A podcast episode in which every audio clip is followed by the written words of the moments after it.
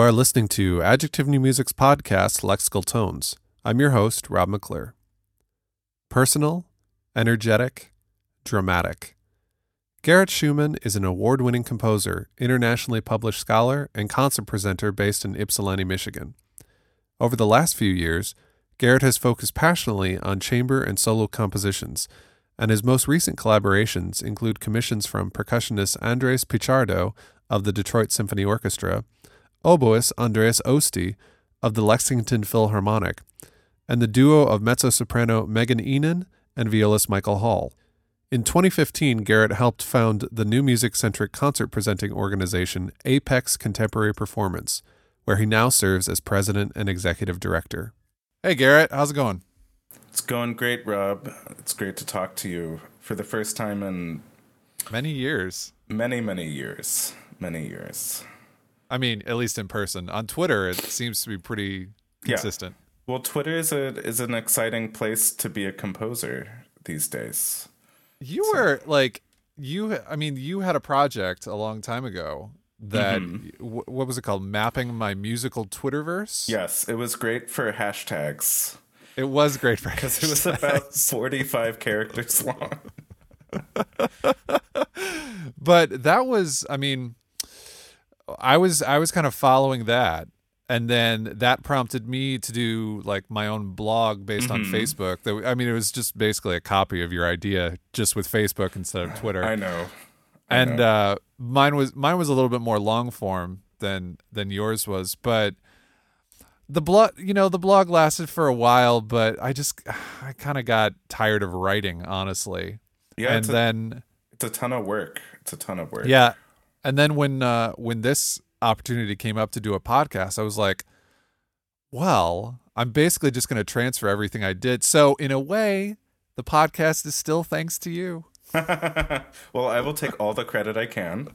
Um, it's no, I think that was a mapping my musical Twitterverse was a really fun and important project for me to like make myself do at that point in my...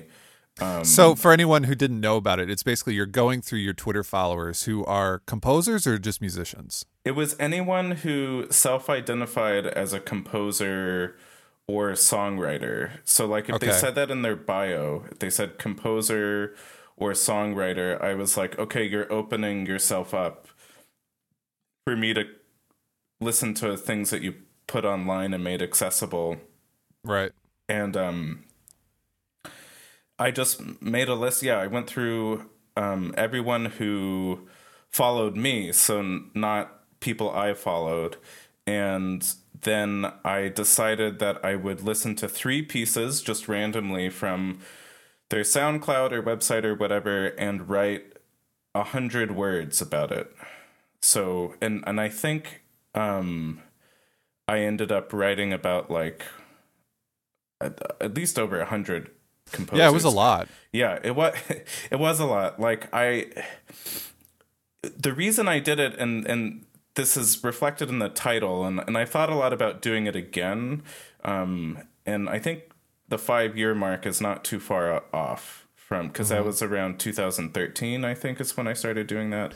Um so that would it would make sense to do, except it would be a, it's it's a lot of work. Um but the reason I did it is I I've was feeling very frustrated about not having a strong connection with just what did the music that other composers around me beyond where I was. I, I this was when I was in grad school at Michigan, and I still live in Michigan. Um, and I was like, where does my music fit into that? And I was like, well, the best way to do this is just listen to a bunch of other people's music and try to sort of figure out where it sits and where I sit with relation to them. So that's kind of like where the mapping came out of.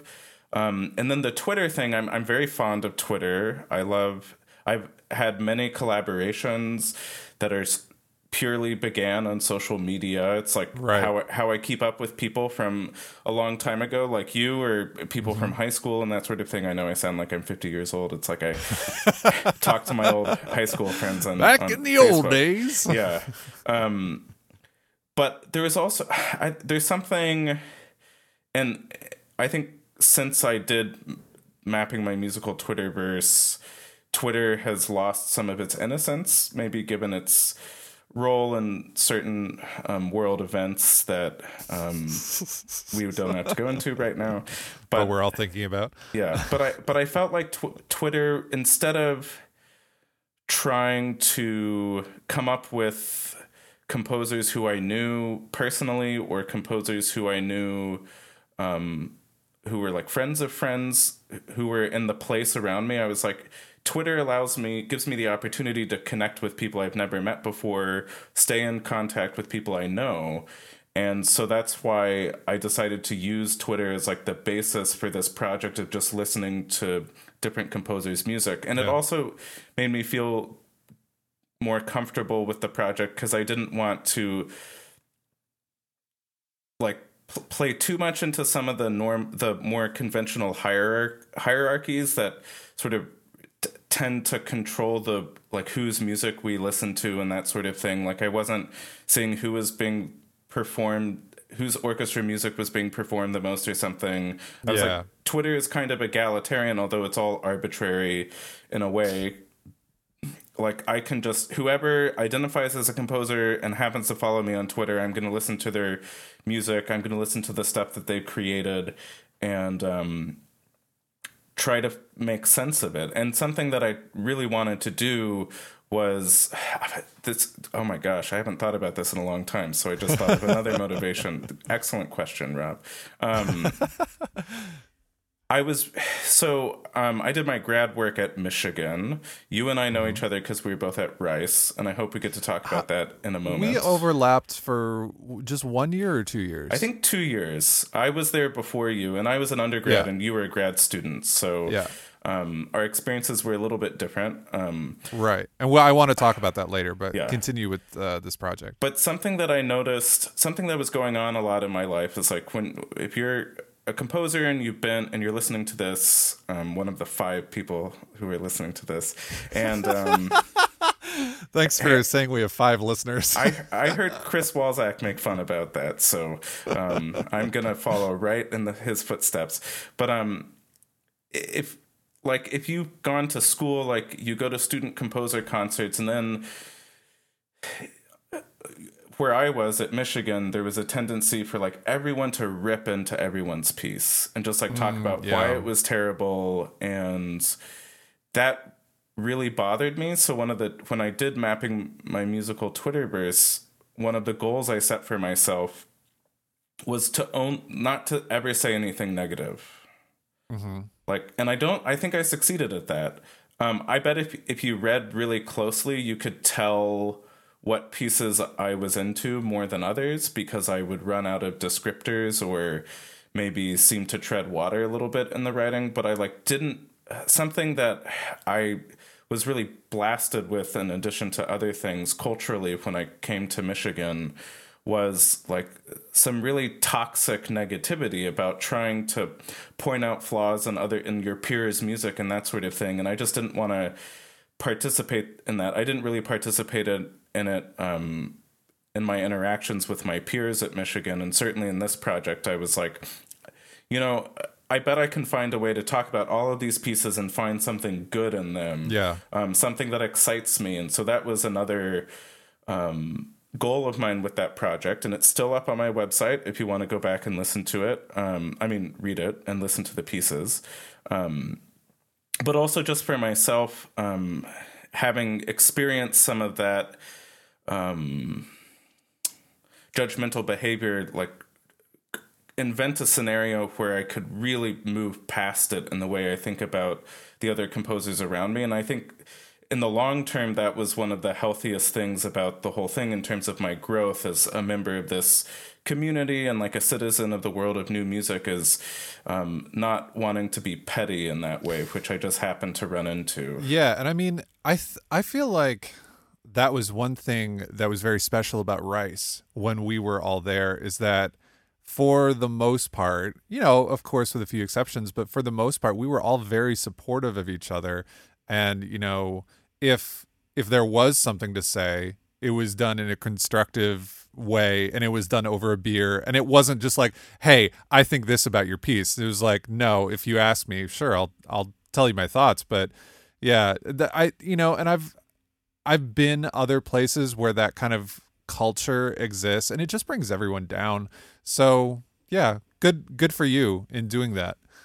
Um, Thank you. In this, it, I have no, I have zero transition from that away to your music now. But I was going to try it's to okay. make make something up on the spot, but but let's get into let's get into listening to your music now. So I want to start with a five note chord seen from the porch of a curious mind. Great title, by the way. Um, oh, thank you. So the title kind of says a lot about what we're going to hear. First of all, uh-huh. the in, as you wrote in your notes about it, the piece is just based on a five-note collection. Uh-huh. And that, uh, I didn't see the score, but just from listening to it, it seems, I'm going to get a little nerdy, um, it seems uh-huh. like a zero one three seven eight, is that right? I didn't think of it in those terms, um, but you're probably correct. Um, I'm not like the most fluent in interval vectors, so I'm going to take you on. Well, um, it was, uh, I don't know if you could hear, but. Yeah. Yeah. I think yeah. So, yeah. So I, you know, I just, from listening to the piece, I kind of picked out, because I just wanted to know what the, what the, uh, the chord was. And it's actually a well let me ask this before i before i tell you what I think it is. Um was that just how, how i mean how did you did you just come up with that harmony and just, just heard it and figured it was something you wanted to work with, or was there anything else behind it?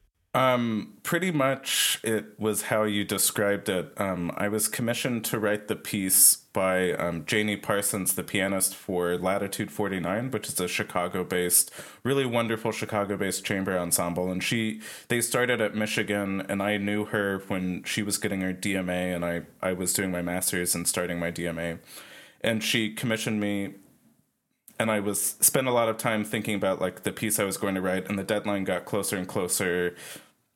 And so I have um I sometimes when I have a deadline, or if I'm having trouble coming up with a more abstract or grandiose way of getting into the piece, I fall back on this exercise that um, Sam Adler made me do when I studied with him mm-hmm. in my undergrad. I did his program in Berlin, and it was like, you can only use these four intervals and you have to write a piece, and you can only use these four intervals. Okay. And, and, and I've done this many, many times. I mean, my, my music tends to be based on like s- small motives or sets of notes and that sort of thing. I mean, obviously I don't, I'm not super familiar with integral class vectors because I failed your quiz before.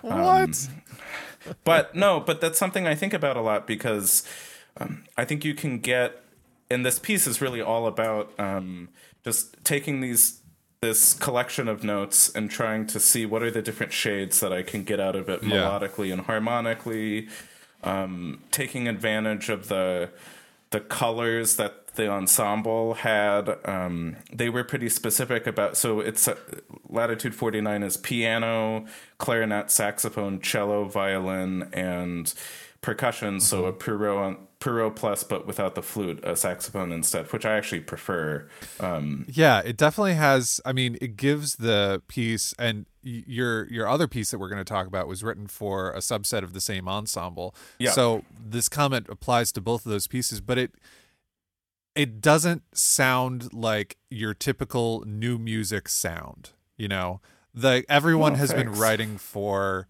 uh, Perot or something like that for a while, and we just kind of have that in our ears as like, that's the new mm-hmm. music sound. And getting rid of the flute and adding the sax in there, it just ha- it just gives it this other quality that I really like.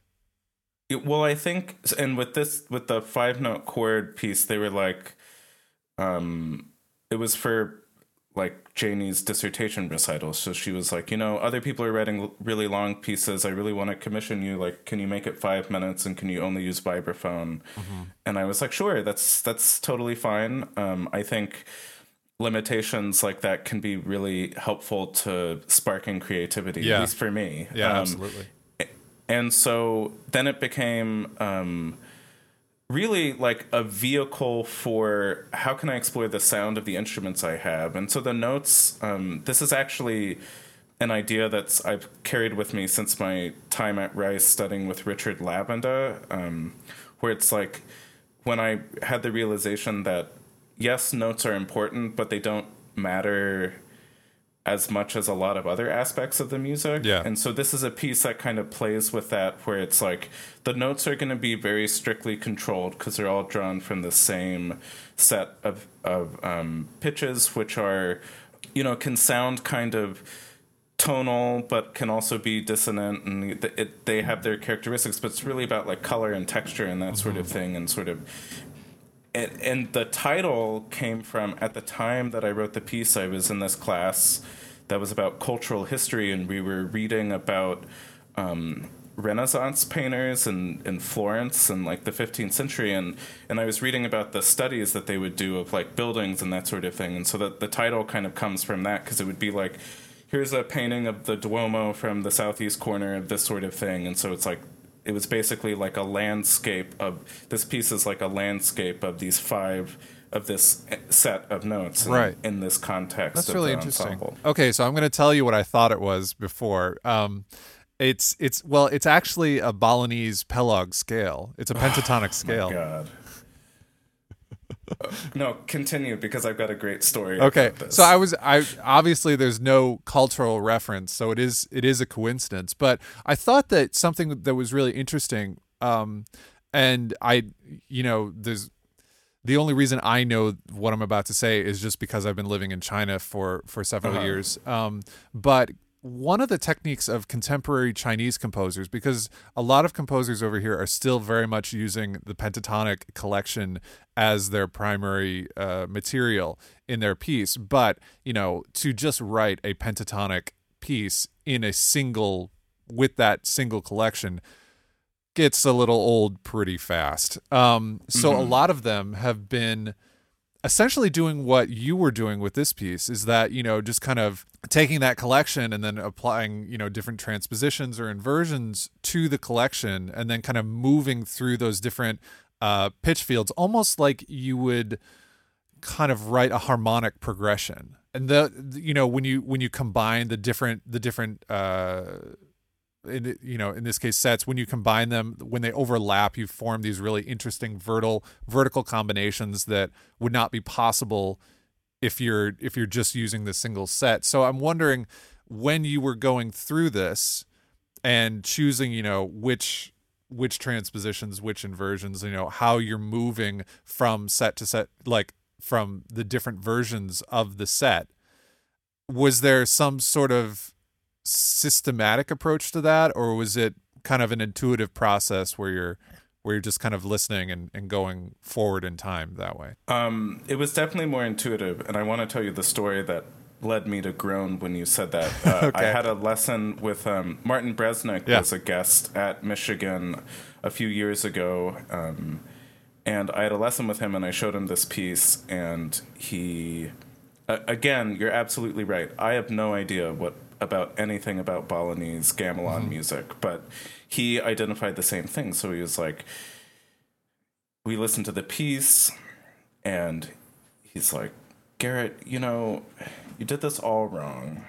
Obviously, you're referencing Balinese gamelan music, but the rhythmic strikes that you have in the middle of the piece, they have to happen at the beginning. That's how Balinese gamelan pieces begin. He's just, the whole reference is terrible. And he like went on about how I like missed the point of the piece. And I was like, I don't know what you're talking about. Like, I just came up with these five notes, and it makes more sense. Like, uh, I guess it accidentally overlaps with this element of Balinese music.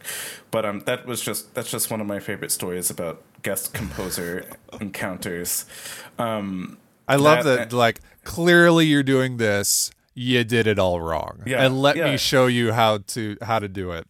Yeah, and I was I was respectful and let him say his piece, but I was like, I'm really sorry. Like, I don't I don't really know anything about what you're talking about. So yeah. Um, but it was it, It was not a systematic approach. It was definitely intuitive. I think what I was really focusing on was, like, how many different kinds of presentations can I mm. do in terms of, um, you know, what can I do to make it more melodic? What can I do to, to present this in a more harmonic setting? Um, how can I change um, the rhythmic intensity of the presentation? So it seems like we're going to these different worlds, but the amazing thing is, is they're all related by their notes, and right. we don't notice that so much. Um, so I was definitely, I remember I, I compose all by hand at first and then go to the computer. And I remember like sitting with my mol- tiny Moleskine book, because I use those, I like them a lot, mm-hmm. and just like writing out all the transpositions of the and rotations of it and that sort of thing, and um, seeing like where they connect and that sort of stuff. But really it was probably sitting at a piano and seeing like, oh, if I go here, then I can go to this transposition or uh, manipulation of the set, or if I go here, I can do that, and sort of feeling it out um, as I went. I So you were kind of looking looking at your materials and seeing like little interlocking parts to each one. Absolutely. You know, ooh, I have some common tones here. So if I go here, then I can move this way. And so that I I mean, yes, that that is an intuitive, like more on the side of intuitive process. But I think there is still some a kind of uh, a methodology you were yeah, using no, I, to get I, to get through it. You're absolutely right. I definitely established a set of rules for how the, the pitch material in the piece was going to work. And I, I, I wouldn't, I don't know if I followed the rules a hundred percent of the sure. time, but it was, it was my goal to do that. Um, and, and really like, like, ooh, if I go to, if I go to this collection, I, I've gone here before and it went here. So maybe if I go somewhere else, like people will be surprised or something like that. Um, and, and really trying to just squeeze as much as I could out of those notes yeah. and, and not, um, and the instrumentation as well. Um, sure. So. It's almost like creating a, like a puzzle or a maze or something like that. Mm-hmm. Yeah. So who, um, we're going to hear Latitude forty-nine, and who are the, do, do you have the names of each of the players? Yes. Um, so this is actually from their newly released album, which is why I picked it to uh to have. I also like the piece too. It's not just because I'm tr- trying to help pronounce. So the album is called Of Curious Minds because okay. they liked my title so much they wanted to use it twice, and which is the second time this has happened with me in an album my music has been on. Um, and uh, the ensemble is Janie Parsons on piano, Christopher Size on percussion. Um, In this recording, Jacobson Woolen on cello, Timothy Steves on violin, and uh, Andy Hall on saxophone, and, and Jason Page on clarinet.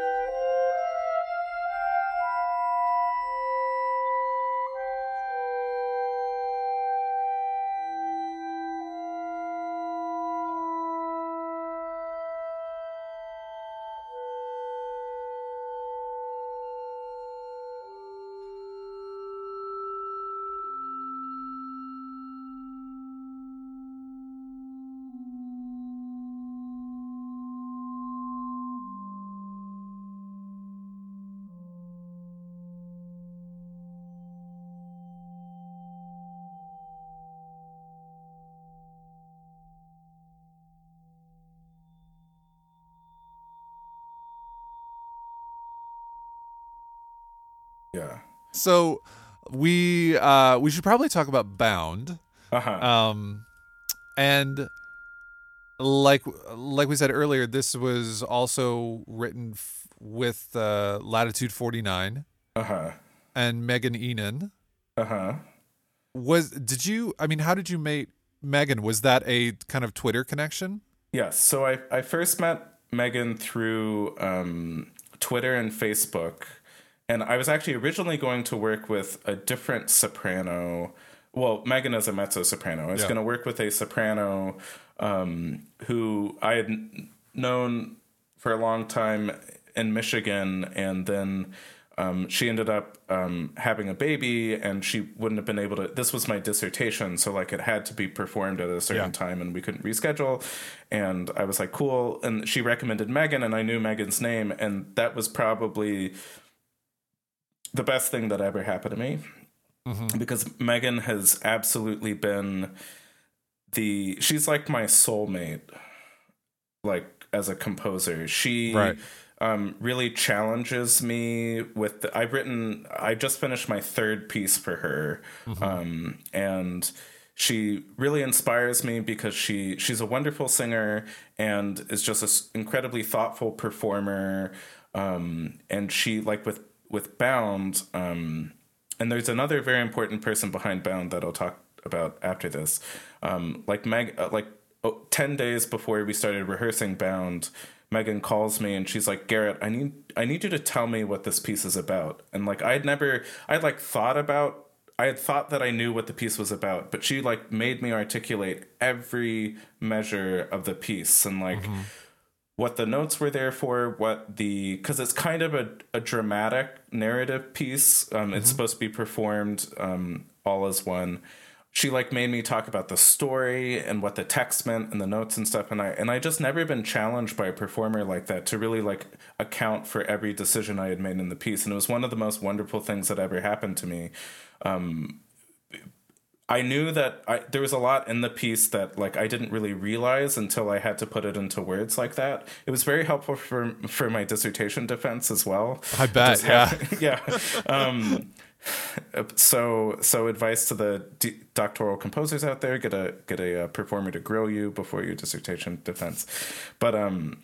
Uh, and, and just from that moment and also putting the piece together and how well she performed on it, I was like, this is a really, really special person. I need to do whatever I can to con- continue to work with this person, because the feeling I get from working with Megan is like the most satisfying feeling I've ever had as a composer. Mm-hmm. So um, very um, surprisingly to me, I've been writing a lot of vocal music lately just to have opportunities to continue to work with Megan, and sure. Unfortunately that's been able to work out. The um that so the text for Bound um was poetry that I commissioned from a friend of mine who was a grad yeah. student poet. I, I saw that. Like that's not usually the way that text gets written for music, is commissioning by the composer. I thought that was really interesting that you did that. So it's a it's a friend of yours. I mean, how did you have some kind of say in the tone or the direction of the text, or did you just kind of let your let them go? So um, the poet, her name is Lo- Lauren Clark. She's mm-hmm. an amazing poet. Please look up her work. Um, she's been published in a bunch of places. She she was a, a grad student at Michigan when I was. Um, we would um, have we when we were the first couple of years that we knew each other, when we were both at school together, we would get breakfast about once a month and just talk about aesthetics, her as a poet, me as a composer. Those were some oh, of the best conversations I've ever sounds I mean so good. She and actually the most interesting thing, I mean I, I don't want to get all like social justice-y, but um in her education she was really um I mean I do want to get really social justice-y, I just hope that this makes you yeah, yeah. um comfortable, but um in her literary education, like feminist critical theory was a really big part of it, and that mm-hmm. just never was ever brought up in any of my music school um training, and so she really taught me about that, um which has been um, gender studies and that sort of thing has kind of been a pet area of focus for me. Um, ever since then, I've also married a women's studies major from Michigan, so it plays a big role in our marriage as well. Of course, but, um, yeah. So I knew when I decided I wanted to write a vocal piece for my dissertation and wanted it to be, you know, something something grand, something like substantial, because it's my dissertation. I, I knew immediately that I wanted to um, commission Lauren. I actually commissioned another poet too, named Hannah Enzer, who's a really wonderful poet based out of Arizona. Um, and I didn't use her poetry in Bound, but I've used it subsequently. Uh-huh. Um, and just the idea, I mean, I learned, I gained so much artistically from my interactions with Lauren and the other poets that she was friends with, and Hannah, who's actually a friend of my wife's, um, that I was like, I need to find a space in this project to sort of give back to them in this way. And also it's so, I mean, for a long time, I didn't write like an undergrad. The only vocal music I wrote was the musical that I did. I don't know if mm-hmm. you remember I remember that. that. Yeah. Yeah.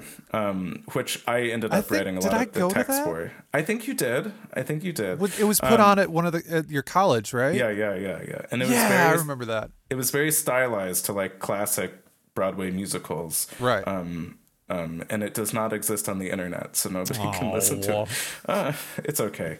Um, at at any rate, like I I had stayed away from a lot of vocal music prior to this because it seemed very stale. Like a lot, the composers around me were like fellow students. They were, you know, you want to do something that's in public domain, so it's like you do, of course, Emily yeah. Dickinson, and it's like mm-hmm. there's nothing wrong with that, but it didn't appeal to me. Or you do like Sappho if you want to get really interesting, or or or you do something in a language that you don't know, which is a terrible idea. Yeah. Um, or even where's the translation from one language to English, which I just say like stick with the primary language, right? Um, And and so for this, I was like, it would be really cool to commission Lauren.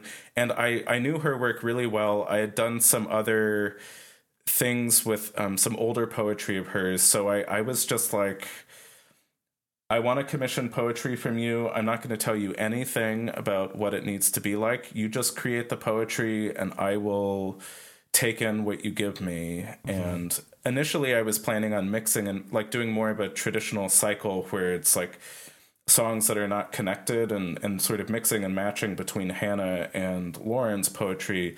But then Lauren just gave me this thing that was like so focused in its tone and really spoke to me. I was like, I have to make one piece out of this. And so that's that's how it sort of became like a, a multi-movement sort of single yeah. um, chamber cycle that's really kind of one big piece. I want to so. kind of t- like, because you you said a lot of things that I agree with. Um, first, Good. I mean, first of all, like the the very first uh, song cycle that I wrote was um, I was looking around for poetry, and at the time I was at Arizona, and um, Dan Asia, who was teaching me at that point, was just like, just just find some poetry. Don't don't worry about the copyright. Just find some poetry. Worry about it later. I love Dan, but that's awful advice. Um, mm-hmm. Because I ended up writing something that I really, really liked. And I was using Sylvia Plath poetry. Sylvia mm-hmm. Plath's foundation is notorious for never giving rights for, mm-hmm. for her work. So, like, that piece is just gone. I've had mm-hmm. it performed twice. And I really, like, it's the... I feel like one of the movements was one of the best melodies I've ever written. And it's just it's just gone. I can't I can't use it anymore. So working with living poets, that I mean, first of all, you know, like you said, I the pre uh, pre copyright era has just no appeal for me whatsoever, mm-hmm. and I I get a lot. I've been I've written five pieces. I'm about to start a sixth piece with a, a single poet who I've been working with for, for quite a while, Anne Shaw. And I it was just this thing where, you know, I was looking at contemporary poetry and I found her and I emailed her and she was like, yeah, let's totally do. And like we have she just like you, she's written pieces. Or she's mm-hmm. written new new poetry for specifically for pieces of mine, and um, I've I've taken stuff from uh, from old older things from her, and we we really developed this relationship over time, where like kind of like you say, where you know your artistic soulmates or something, like mm-hmm. we we kind of understand each other in this really meaningful way, and I wouldn't give that up for for anything. Mm-hmm. So. It's like it might be a little bit more work, but take, you know, make the effort, because working with a real life human being that can give back to you and has can tell you what things mean and can tell you how they how they hear it rhythmically, you know, like these are all mm-hmm. so so important um, to working with text. And then there was something else. Oh, yeah. The just your idea of like going to hang out with someone who is not a musician. Mm-hmm. And talking about talking about art or talking about aesthetics or whatever. Oh my God! Like all of all of my really really, so, well, I won't I won't say it like that, but the some of the most meaningful interactions I've had have been with non-musicians. Mm-hmm. You know, that really, because you speak a different language, like you speak the same language in art, but you speak different dialects. Mm-hmm. And it's and it's great to have that kind of, oh well, you think about something this way. I I never that's just like wherever I wherever I'm going, I always try to seek out non-musicians because, you know, I love musicians. We're around them all day, but that's the thing. We're around them all day. Mm-hmm. You well, know, and I think I think like it's really helpful for me as a composer, and I would forward this as advice to the composers listening. You give a lot of advice. Well, I isn't that what podcasts are for? I, I guess. Know. Yeah. No, no, no, no. I just I, I can't help myself. Um, I think that or something that's been very meaningful to me is like the challenge of having to sort of work out. Okay, so like this, there's this one part of my creative process that means this to me. What's the analogy for this poet that I know? And like, how yeah. can we talk about the difference and like embrace the challenge of like some things working in poetry that won't work in music, or, and trying to figure out like how to bridge that gap or, mm-hmm. you know, accept limitations of the kind of creativity that you're particularly involved in. Um, and, and also just see like, that the world of art is this really big place. Yeah.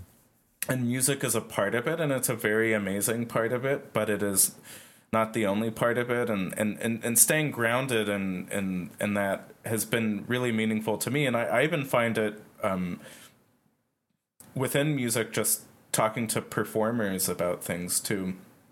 It's a little bit of the, it's it's not exactly the same as like talking to a, a visual artist or a, a poet or, or writer or someone, but it's a little bit similar. Like th- there are things that performers and composers care deeply about, but because they, we think of them in different ways, we don't realize that we have that in common or something, mm-hmm. unless you reach out and talk to them or something like that.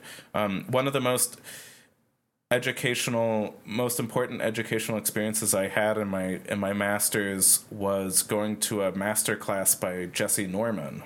Mm-hmm. And she was just talking about like how to sing clearly and all the things you have to do to sing clearly. And I was like, oh my God, this is so useful to like how to compose clearly and think of my ideas right. clearly. And like, don't do things in my piece that create noise that are going to distract people from the important parts of my piece. And so uh, opening yourself up to opportunities like that, I think are really important, and not just being like, I alone know how to write this piece. I don't need to talk to anyone else about it, blah, right. blah, blah. But what I loved about what you were saying is, Um, it's the and, and something that I, I, I love to stress when I talk about my own music, and, and I know one of the adjectives I gave you was personal, is and, yeah. and what that personal means isn't so much like me being like super introverted and like, you know, spelunking into my soul and bringing it out. It's about the uh, nice use of the word spelunking. Thank you. It's fun to say. Um, It, it's the like the, my personal relationships and like thinking about the people who are around me yeah. and being inspired by that, and and realizing that that music is a relational thing that is about connecting people to people, and and like thinking of it as a human thing instead of this like sort of um, museum piece, ivory tower like object that yeah. And and when you write vocal music with a poet who's dead, you don't get the opportunity to like, you know, feel the pulse that came that comes with the words of the person who wrote them for you, or, or re- wrote them recently or something like that. So yeah. um, to, you know, to talk to that again, I think it can be really special to, and also like on the subject of rights, to be very like practical, if you commission poetry, you have the rights to the poetry. Exactly. Unless it's you're so terrible good. at unless you're terrible at writing agreements. And then um, I have I've used poetry from a bunch of living poets in my vocal music, and they're all really excited about it. I've never met a poet who doesn't think it's cool that you want to turn their words into something. You know, some sometimes poets can get a little. You have to talk about like editing the text and that sort of thing, but right and you know. Actually that was uh that was a point with Anne, the poet I work with a lot, where I I came to her. I think I wanted to take out a single line of her poetry because mm-hmm. it just, you know, it wasn't musically and emotionally, it wasn't right for the moment that I was trying to create. And um, I was really kind of timid about it, you know, like, uh, and I, you know, I kind of want to take out these couple of words. Is is that okay? And she's told me something that I've I've remembered and, you know, applied to later projects. And she's like, Rob, you're not destroying the poetry. It exists by itself. Mm-hmm. Like, this is just another way that it exists, but the original is kept intact. So mm-hmm. you're not you're not destroying anything by mm-hmm. by editing. And that's, I mean, that's a very open and great, you know, uh, perspective that she has that some poets don't. Yeah. But but that was that you are allowed to to have that conversation. You know, you don't have to feel like you're destroying something by by taking a few lines out of Emily Dickinson, because you can't you can't talk to her. You know, but yeah. a real life poet, you can go to them and have that discussion and and see if what you do you are doing is okay in their eyes, or if it's like somehow degrading the the overall arc, and you can have that discussion. So yeah, human beings are great to work with when they're alive. It's, it's a little bit like um it's a little bit like remix culture, where mm-hmm. it's it's not replacing the, I mean, it could potentially replace the original, but it's not like destroying the original in order to exist. It's just a new version of it. Right. And I, I, I imagine like there, you know, authorship is such a sensitive issue with composers that, that this, that concept of it being like, you know, multiple iterations of the same singular object might be hard to, for some of our colleagues to wrap their heads around, or poets in the same way, because authorship is really important to poets yeah. as well. I've been fortunate, like you, um, to work with people who are really cool about like, yeah, do what you need to do to make this music, make make it work musically. Mm-hmm. Um, and so that's been important. Like with Bound, um, one of the, Lauren sent me sent me four poems, and like, three of them are mostly intact, and then the other movements are just fragments of the remainder that like didn't work as a complete idea, but had wonderful like segments of text that were really inspiring. And so those are like, the piece kind of works like they're interludes and then bigger mm-hmm. movements. Um, and so it was really easy to just be like, okay, I'm going to keep these three poems like almost one hundred percent what you gave me, but then I'm going to chop this other one up, throw it in, in a salad bowl, and see what I come up with. And she was really cool about it. So so we're going to hear Megan Ihnen, Latitude forty-nine, and was there one more? No, it was just those two, and the words are by Lauren Clark.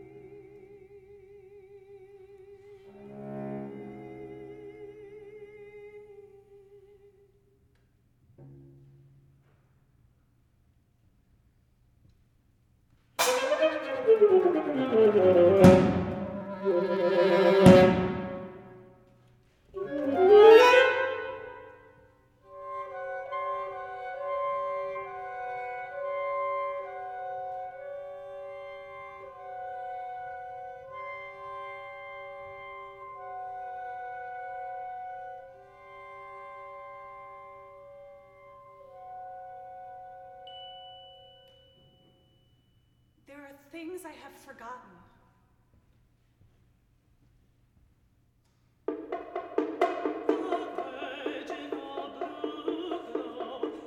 Oh,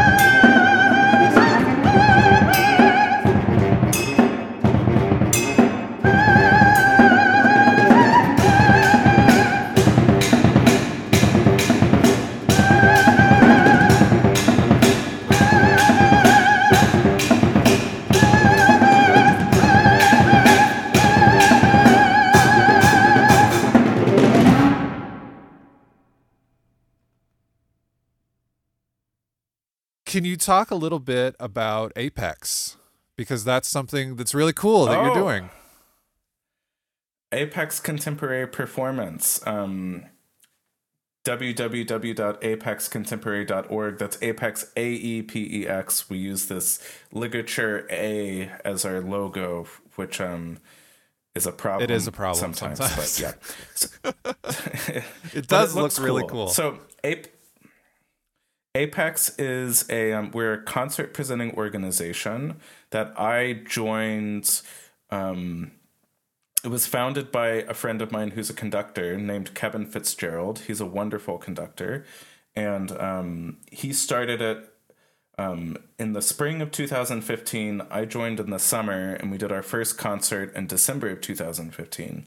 And basically what happened is we had both finished our grad degrees. I got my doctorate. He got his master's in conducting from Michigan.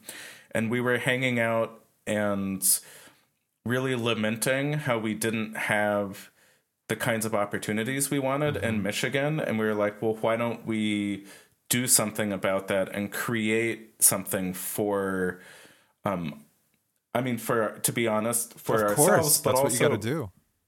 For, well, Kevin loves Boulez, and so there was a little bit of like sort of the the Boulez thing, and then I was like, but Kevin, we can't get the C I A to give us money because we're not in the Cold War anymore. And he was like, what are you talking about? And I was like, go read this book. And, um, no. So, but but also like um, he, he's a native Michigander, and I've lived in Michigan almost for seven years now, and Ann Arbor is a wonderful place um, with a really, really active cultural scene. And there are really interesting pockets of um, audiences that love interesting music across the state. But there's not really like an infrastructure mm-hmm. for new music here. There's there's a really great group in Detroit called yep. New Music Detroit. Um, but other than that, there's not a ton. And so w- part of what we wanted to do is like, why don't we do something that helps increase the amount of new music that's happening in Michigan, and sort of like there's nothing here. We're kind of on the frontier of, you know, Chicago is a great Midwestern hub for um, contemporary music. Cleveland has some stuff too. Um, but where we are, besides what happens in association with the University of Michigan, there's there was a lot of room to work with. And so that's enabled us to um, do a bunch of, co- we've done ten oh concerts God. since December two thousand fifteen. Yeah. We, um, we like to work too much. so, um, and, and what we've tried to do, um, is our sort of our focus is programming living composers or like master works from the second half mm-hmm. of the twentieth century, you know, pieces that we really love, that generate just generally things that don't get programmed that much, and composers who um, are underrepresented either because their music isn't played very much in the United States or they belong to demographics that are not typically represented on classical or contemporary music programming.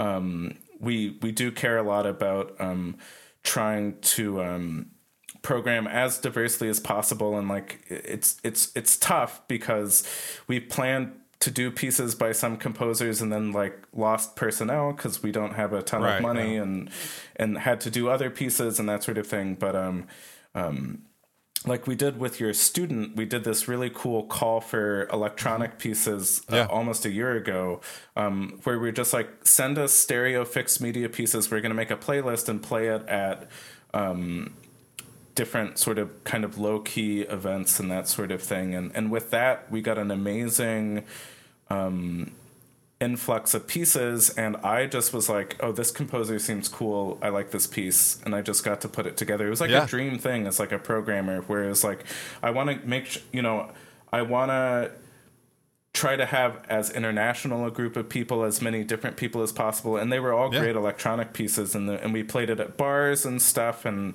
um, It's it's really easy to do as an event, but it's also a way to share a lot of different composers' music with other people. And then g- generally what we do are just pretty standard concerts, although we try to explore different venues. And, and you know, we, we haven't been around too long, so we're still getting our footing a little bit. But we've had a great response, and like we've done performances in Detroit, in Ann Arbor, and Ypsilanti, which is the little town next to Ann Arbor, um, and in Kalamazoo, and, which is over on the west side of the state. And um, we've had a great response, and we've been able to program some really cool music. And it's, you know what, it, for me as a composer, like I've always been really sensitive because I am not a great mm-hmm. performer. So there are a lot of people who compose and then also perform actively, and I just can't do that. And so what I enjoy about running Apex and, and putting concerts together is it's sort of like my other way to yeah, get back exactly. to the yeah. music world. Yeah. And it's also a way for, like, I, there are things I've, like, things that I care about in terms of, like, the trying to confront the uh, lack of diversity in programming and stuff. And it's like, this is my chance to put some of the ideals that I have into action, and, and we've been able to do that fairly well. We're not, we we could do a, a lot better with some of the diversity of our programming, but I've been happy with what we've been able to do, and we're always striving to do better. And it's just exciting to have a, an outlet for some of these things, like you talk about with friends about what you would do if you had the opportunity to do this, and it's go do it. Like, yeah, let's have the rubber meet the road and see if it works. And Um, you know, we do new music, so we sometimes get less than ten people at our concerts. But other than well, that, it's fine. You know, that, that we're building. Happen, we, we like to say we're building an audience. So yes, um, of course. But it's it's very well, keep it keep it up, man. I mean, it like I obviously, you know, I I really appreciated the fact that the you know my my student um, her her piece was was included. And like it was it was actually really special for her because that was the first mm-hmm. that was the first one of that, like, where she got accepted through a call. Oh, so, that's so great. I yeah, didn't know that. It was, that it was really me, cool. It makes me feel good. Um, yeah. I mean, she, she had a great piece, and um, it was really exciting. Like, I, I went back recently and, like, looked at all the composers we included in that specific project, and mm-hmm.